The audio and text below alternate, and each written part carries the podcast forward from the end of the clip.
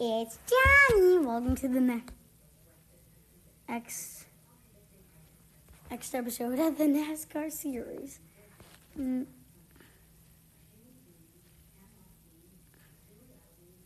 Our series. So next up, see. It's gonna-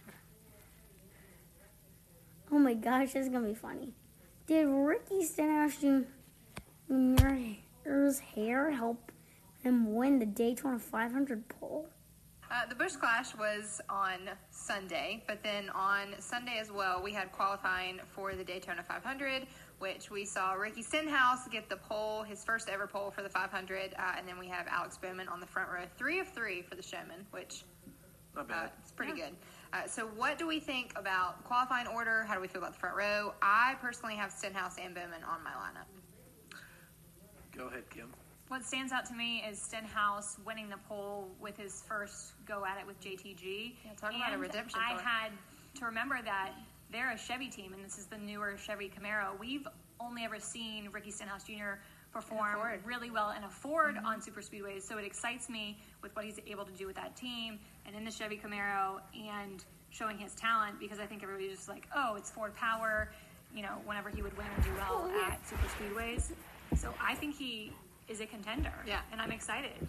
Well, I mean, It was also Hendrick one, two, three, four motors. Hendrick horsepower has been dominant at Daytona on pole day for a while, but you have to think he's been walking around with a spoiler on the back of his head, that mullet. He's just used to just I was getting around with that thing. I was waiting for you to show up You today know, with your He mullet. drives better with the mullet. He drives better with a mullet. No, I do think you know. I think he's got a fire lit under him. I mean, we've talked about it, uh, it to no end when he was in the Xfinity series and Jack sat him, and he comes back and he wins a championship. So you know. He was put out at Roush. He's back with new life at JTG, and and look, the JTG cars have been nothing to scoff at at Yeah. Daytona. They've been pretty Yeah, good. Chris Um, has done well with that but car. um, I'm excited to see Ricky on the pole. Um, you know, he's he's got a reputation at plate tracks or super speedways of uh, of, of being the guy to feathers. avoid. Um, but he's he's really good. He's just aggressive, and you have to be that way. So it'll be interesting to see uh, his strategy through the through the duels because he's guaranteed on the front row unless he he wrecks the car. Um, but you know, a lot of those people were saying that the cars on the front row were really trimmed out. So how will they handle once they get a couple laps on those tires in the 500? Will it be a handful? We saw that last year though with yeah. this package at Talladega and the summer Daytona. Like, do you trim your car out or do you set it up for the long run? And we have to remember it's a 500 mile race, so Yeah. the front row. Not that it doesn't mean anything. It's still uh, It's a great accolade, year, so and go. you're in the Clash next year, and you Little get to start on the front row. But 500 miles is a long way. Next up, NASCAR finish line. How to play the five, the five thousand buck jackpot. Wow.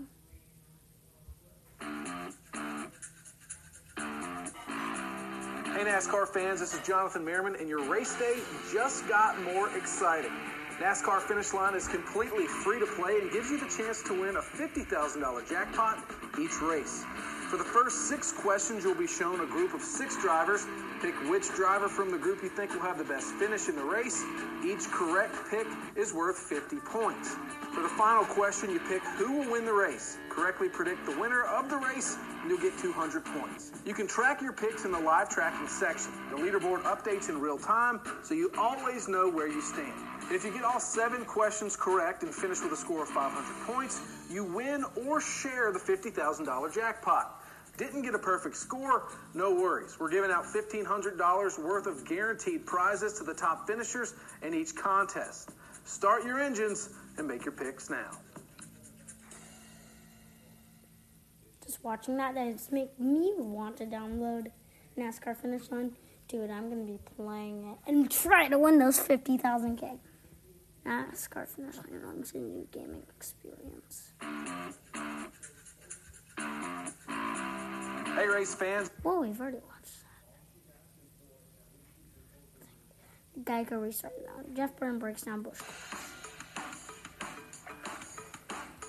Everybody, welcome to the Geico Restart Zone. We're going to break down the restarts in every race. This past weekend, the Busch Clash. Let's check these out. This is overtime number one. You can see Denny Hamlin has the advantage. He's picked the outside lane. Chase Elliott doing a really good job of pushing, but Ryan Blaney also doing a really good job of pushing Aric Almirola. At this point, I really don't know who has the advantage. They're, they're both hooked up, both done everything right.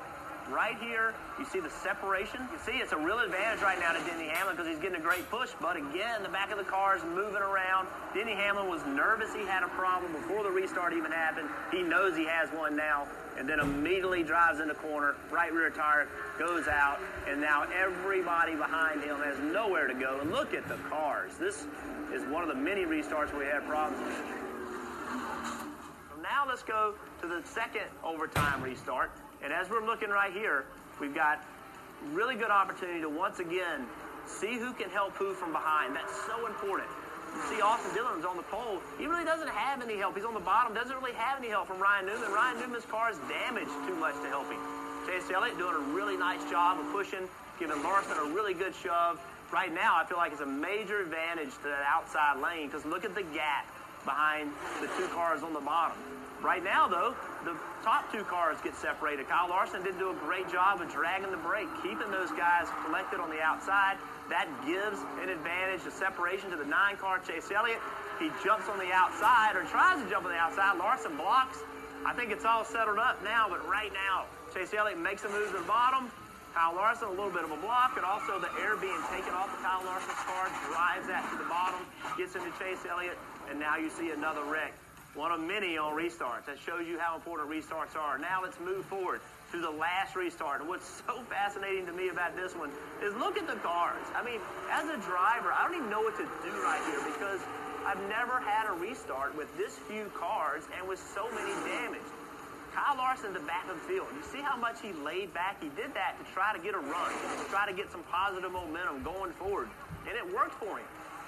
You see what he's doing. That little bit of a gap with all those cars with damage, it gave him momentum. So when, the, when these front two cars get together, you see right there Ryan Newman with a great move. That slows that entire front row down. Now Austin Dillon is slow in the middle. Great push from Larson. Just Erik Jones right now, great shape. Then Larson to the bottom. Look at Erik Jones, that side draft, that slowed the 42 down.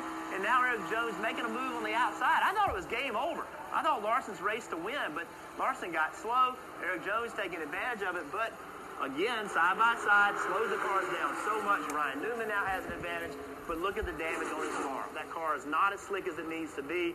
Cannot was it, that is not the car you want leading the pack. Outside gives teammates. Remember, Denny Hamlin is a lap down. He's pushing his teammate, and this sounds crazy, but the damage on the 20 car is actually an advantage to them at this point because that is slowing that car down, makes it easier for the 11 to stay hooked up. Remember tandem drafting? many years ago. That's what this is. They did a great job of staying hooked up, but again, that car being damaged of Erik Jones actually made it easier for him to stay hooked up. Now, again, you only have a few cars and it worked out. If you had a full fill of cars, this probably wouldn't have been the same case. But Denny Hamlin, being a great teammate, doing what he needed to do to push Erik Jones to the win, great teamwork. So you can see how difficult it was to have restarts so many cars damaged and so few cars on a racetrack, that's something the drivers just don't have experience dealing with. I think if they get themselves in this situation again, they would have learned and they will all do it better. Thank you guys for joining the Geico Restart Zone. Next up, P.S. I usually take the final minute um, to um, just talk about uh, uh, the Good shout outs. Today's driver of the day is Austin Hill, the Truck Series driver. Over in the number 16 in truck up for the Gander Outdoors Truck Series. And also our shout out of the day goes to goes to Jillian Campbell oh, my best friend ever. So I definitely have to give her a shout out in this one. And, uh, so, so, oh, I mean, and also, um, make sure to watch the Daytona 500 this weekend, February 16th. I'm having a party for it. Bet you, bet some people that love NASCAR having it too, and it's time for me to go in five four, three, two, one, zero.